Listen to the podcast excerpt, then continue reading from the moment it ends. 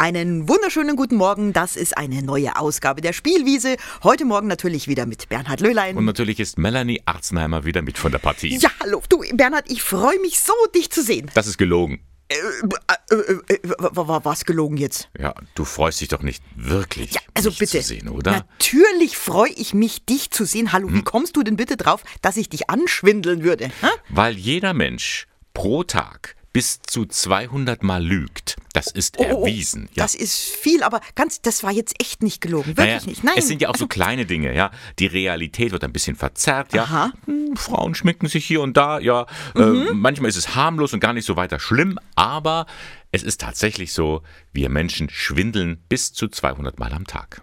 Hei, hei. Aber irgendwie muss das ja einen Sinn machen, ja? Hm. Also, da fragt man sich, woher kommt die Lust an der Lüge? Tja, und wie ist das mit Falschmeldungen und Fake News? Ha. Ja, so viele Alliterationen in der Anmoderation können wir gar nicht aushalten. Tja, Nee. mehr davon gleich in der Spielwiese. Jetzt in dieser Zeit von Corona haben Sie ja Ihre große Blütezeit. Die Fake News. Ja, ein schöner neuer Begriff, den äh, vor kurzem noch keiner kannte. Also Hm. quasi Meldungen, die nicht stimmen. Ja, jeden Tag liest man da was Neues über den Virus. Manches stimmt, manches ist geflunkert. Was ist Fakt oder was ist Fake? Ja, und wie erkennt man überhaupt, ob Nachrichten erfunden und damit falsch sind? Oh ja. Und wer denkt sich solche Fake News eigentlich aus? Ja? Valentin Nowak hat mal mit dem elfjährigen Lukas und der neunjährigen Hanna aus Eichstätt eine Falschmeldung untersucht, die mit Corona zu tun hatte und sich an Lukas Schule verbreitet hat. Die Mama hat gesagt, dass welche aus der anderen Schule gesagt haben, dass da welche rumlaufen bei uns in der Schule mit Trennwänden, die Zehnklässler, aus so Stahl, so Spuckwänden. Ich habe es am Anfang geglaubt, weil es eigentlich relativ sinnvoll erscheint, wenn man mit Wänden rumläuft, weil dann hält die Wand die Spucke auf. Dann habe ich mir gedacht, das könnte stimmen. Ich habe mich eher schlecht gefühlt, weil ich dachte, wo kriege ich jetzt auch die Wände her und wie mache ich das dann? Wo ich dann in die Schule gekommen bin, habe ich mir gedacht, da läuft ja keiner rum und dann habe ich unseren Klassenleiter gefragt. Er hat gesagt, dass es nicht stimmt und dass sie noch nie rumgelaufen sind mit Wänden oder so.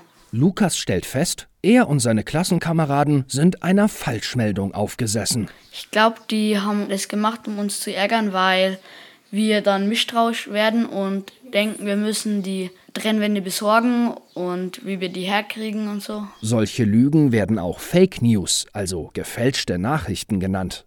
Was es damit auf sich hat, erklärt Klaus Meyer. Er ist Professor an der Katholischen Universität in Eichstätt und forscht zum Thema Nachrichten. Fake News sind im Prinzip gezielte Falschinformationen. Das, was man in den Nachrichten auch momentan als großes Thema hat, dazu gibt es häufig auch sehr viele Fake News. Und vor allem sind es nicht irgendwelche Falschinformationen, sondern sie werden gezielt von bestimmten Menschen verbreitet.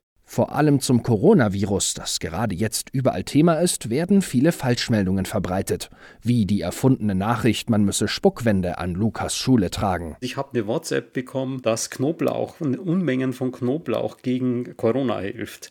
Das war ein Kollege aus Asien, den ich schon lange kenne und der das offensichtlich auch geglaubt hat. Wenn man darauf hereinfällt, äh, dann ist das natürlich auch ein gesundheitliches Problem, wenn man denkt, man kann jetzt alles machen, Hauptsache man isst Knoblauch. Wieso macht man Fake News? Ich glaube, Leute machen das, weil sie es cool finden, andere Leute zu verarschen. Weil er dann mehr Aufmerksamkeit kriegt, wenn man das dann zum Beispiel in den Nachrichten oder so hört. Was denken sich die Leute dabei? Ja, da gibt es ganz unterschiedliche Gründe, warum Menschen Fake News machen. Also ein ganz einfacher, vielleicht auch harmloser Grund ist, dass man schlechte Scherze sich überlegt und dann sich freut, wenn andere drauf hereinfallen. Also vielleicht habt ihr selbst ja auch schon mal einen Aprilscherz gemacht. Ist ein Scherztag. Da darf man so machen. Der andere fällt drauf herein und es ist nicht weiter ein Schaden entstanden. Dann gibt es aber auch Fake News, die wirklich auch Schaden verursachen können und die nicht harmlos sind. Das ist zum Beispiel bei der Knoblauch-Falschmeldung der Fall. Solche Nachrichten verbreiten sich vor allem über das Internet. Fake News leben vielleicht auch davon, dass sie möglichst oft geklickt und angeschaut werden und dann verdienen die Menschen über Werbung dann damit. Und der letzte Grund, warum man das macht, das ist auch ein sehr wichtiger Grund, das ist, dass man Meinung beeinflussen möchte. Das sollen zum Beispiel falsche Nachrichten erreichen, die behaupten, das Coronavirus sei nur Erfindung, das gäbe es ja gar nicht. Ähm, die Regierungen haben das erfunden, damit sie uns praktisch führen können und wir dann so den Regierungen hinterherlaufen. Das Virus ist definitiv da und richtet auch viel Schaden an. Nur wie unterscheidet man richtig und falsch? Wenn man aufs Bauchgefühl hört oder wenn man die Leute fragt, die das wissen, dass es eine Falschmeldung ist. Zum Beispiel in dem Fall habe ich meinen Lehrer gefragt und der hat es halt gewusst oder die Schüler selber. Man könnte googeln, eine zweite Meinung holen, im Internet mal schauen. Wie erkennt man, dass es Fake News sind? Also zunächst sollte man nicht alles glauben, was einem so begegnet, vor allem nicht alles glauben, was einem im Internet oder auf sozialen Netzwerken begegnet. Immer wenn man denkt, hm, hier stimmt doch was nicht, da kann doch was nicht stimmen, da muss man vorsichtig sein. Häufig kommen solche Falschmeldungen auch mit reißerischen Überschriften, mit etwas total überraschenden oder auch mit schockierenden Bildern oder Videos Videos, die dann auch dazu verleiten, dass man nochmal klickt, dass man das auch teilt, dass man es wieder weiterleitet. So kann man es relativ einfach erstmal erkennen. Der Tipp von Klaus Meyer, herausfinden, wer die Nachricht veröffentlicht hat und ob man dieser Quelle trauen kann. Denn nur weil etwas im Internet steht, ist es noch lange nicht wahr woher kommt es denn überhaupt? Wer hat das denn verbreitet? Wir sagen dann immer, was ist die Quelle? Und dann kann man schauen, ob auch noch andere von dieser Nachricht erzählen, zum Beispiel von einer Zeitung oder von einer Zeitschrift, die man sowieso vielleicht schon kennt oder von der Tagesschau, die man als Fernsehsendung kennt. Dann ist das eben glaubwürdiger, wenn es von so einer seriösen Quelle kommt. Was macht man, wenn man entdeckt hat, dass es falsch ist? Ja, ganz wichtig ist, dass man sie dann auf keinen Fall weiter verbreitet, also weiter teilt und praktisch so als der tolle Held da steht, schau mal, was ich gefunden habe, das gibt's doch gar nicht und teilt das weiter. Das wäre schlecht. Was man auf jeden Fall machen sollte, wenn man im Gespräch ist mit Freundinnen oder Freunden, dass man dann auch äh, aufklärt und sagt, das stimmt doch nicht, schaut mal, hier habe ich was gefunden, das widerlegt das Ganze, dass man also auch darüber spricht, dass das nicht stimmt.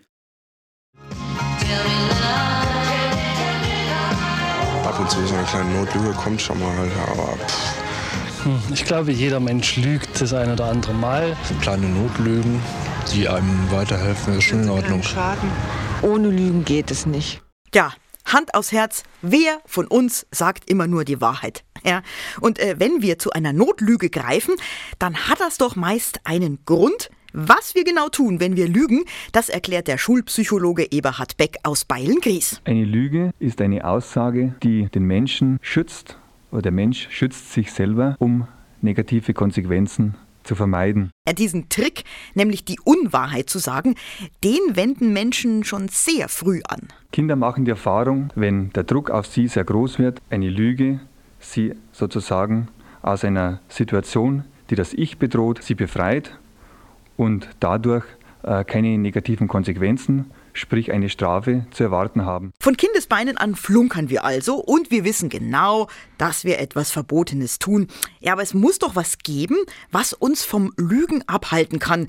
Vielleicht äh, die zehn Gebote? Die christliche Lehre hat ja die zehn Gebote und eines davon ist, dass man nicht lügen soll. In kritischen Situationen, wo ein Mensch zur Lüge greift, denkt er nicht mehr an dieses Gebot, sondern er schützt sich selber, schützt sein Ich um sich zum Beispiel nicht zu blamieren. In diesem Fall spielt also eine christliche Ethik keine Rolle mehr. Ich habe doch nur ein bisschen gelogen, es war nur eine Notlüge. Ja, so denken wir manchmal, aber Eberhard Beck ist mit dieser Ausrede nicht einverstanden und rechnet mit Lügnern deutlich ab. Nun, die Notlüge ist auch eine Lüge, ganz klar. Für den einen ist eine Notlüge wirklich die letzte Möglichkeit, aus einer Situation rauszukommen. Für den anderen kommt die Lüge sehr leicht über die Lippen, wo ich dann vielleicht von keiner Notlüge mehr sprechen würde. Eigentlich sollte jeder Mensch authentisch sein, das heißt, so wie er ist, so soll er auch sprechen. Und die Lüge ist eigentlich ein Defizit. Gerade haben wir es ja in den Aussagen von dem Schulpsychologen gehört. Es gibt sowas wie die zehn Gebote und da heißt es ja auch, du sollst nicht lügen. Oh ja. Mhm. mhm. Äh, nicht so ganz genau. Nein, stimmt gar nicht. In der Bibel steht das gar nicht drin. Ach. Ja. Komm her, das ist doch jetzt Fake News. also dieses achte Gebot, ja, das heißt ein klein bisschen anders. Und was damit gemeint ist, das wollte ich mal von einem wissen, der das Alte Testament genauestens studiert hat. Joachim Eck ist tätig am Lehrstuhl für Altes Testament an der Katholischen Universität in Eichstätt und von dem wollte ich das mal wissen. Wie ist denn das mit diesem achten Gebot? Herr Eck, das achte Gebot.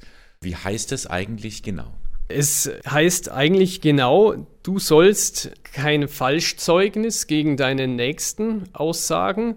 Man erkennt, dass das Ziel zunächst sich auf den Gerichtsbereich bezieht. Das war also besonders gefährlich, Opfer einer Falschaussage vor Gericht zu werden, denn im alten Israel lief die Gerichtsbarkeit folgendermaßen ab. Die Gemeinde versammelte sich vor den Toren der Stadt und jeder der Beteiligten war gleichzeitig Ankläger, Zeuge und Richter. Und wenn nun ein Israelit ein begabter Redner war und etwas gegen einen Mitbürger hatte, dann konnte es ihm gelingen, durch eine einfache Falschaussage die Mehrheit der Gemeinde auf seine Seite zu ziehen, was im Extremfall zum Tod des Beschuldigten führen konnte. Solche Missbräuche waren nicht selten und deshalb gab es da besonders dringenden Handlungsbedarf. Und daher war das erste Ziel, die Lüge vor Gericht zu verhindern. Alles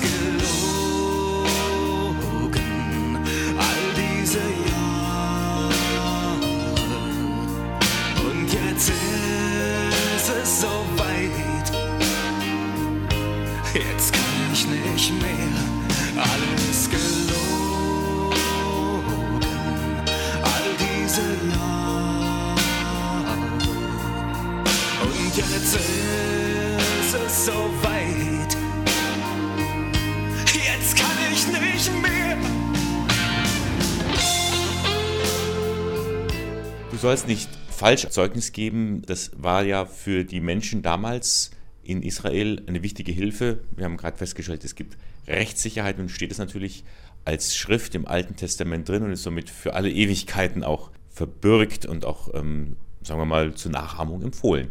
Inwieweit ist dann dieses Gebot nicht nur für die Menschen damals in Israel, sondern für uns auch heute ein Ansporn zum guten Handeln. Ja, dieses Gebot hilft uns vor allem, unsere Beziehungen zu erhalten und zu pflegen. Also du sollst nicht falsch aussagen. Das heißt, wir sollen vermeiden all das, was die Ursache von Misstrauen innerhalb unserer Beziehungen sein kann. Wenn wir zum Beispiel anfangen, einem guten Freund gegenüber irgendwelche Ausreden zu erfinden. Vielleicht will der Freund mit mir was unternehmen, ich habe keine Lust und ich erfinde irgendeinen Termin. Dann beginnt sich da etwas Fremdes in die Beziehung einzuschleichen, was äh, letztlich dann zum Zerbrechen der Beziehung führen kann. Ich meine, da ist in Bezug auf den Nächsten ist das Gebot, die Wahrheit zu lieben, wenn man es mal positiv formuliert, ein ganz zentrales und erstes Gebot, weil eigentlich durch die Wahrheitsliebe, die auch immer mit einer großen Offenheit der Person einhergeht, ich äh, habe keine großen Geheimnisse, ich bin offen für die Menschen, die zu mir kommen und sie können zu mir kommen, ohne Angst zu haben, übers Ohr gehauen zu werden. Das ist, denke ich, ein guter Boden, wo das Leben gedeihen kann. Alles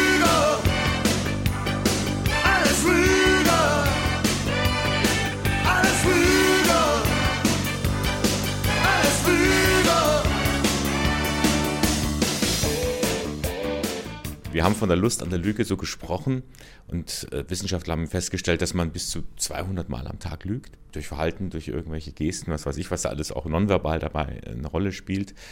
Woher kommt das wohl, dass die Lust an der Lüge auch so vorhanden ist? Ist das nur Selbstschutz oder steckt da mehr dahinter? Also ich meine, der Selbstschutz spielt eine große Rolle, aber es ist auch ein Ringen um ein Freiwerden, das sehr schwierig ist. Also wirklich ein freier Mensch zu werden, der alle Ängste überwindet, das ist ein langer, ein lebenslanger, schwieriger Weg.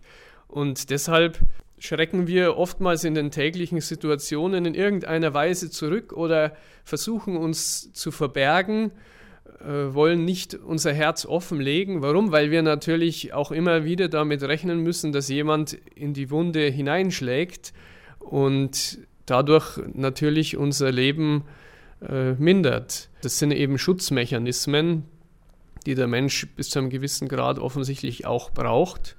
Das liegt auch an der Gesellschaft, dass die teilweise sehr brutal ist. Es liegt aber auch daran, dass unser Leben ein Weg ist, der uns erst nach und nach in eine immer größere Freiheit führen soll. Um Fakten, Falschmeldungen und Fake News geht es heute bei uns. Die 3F. In der Spielwiese, ja, ganz genau. Und äh, wir haben ja auch schon sehr viel über das Lügen gehört. Mhm.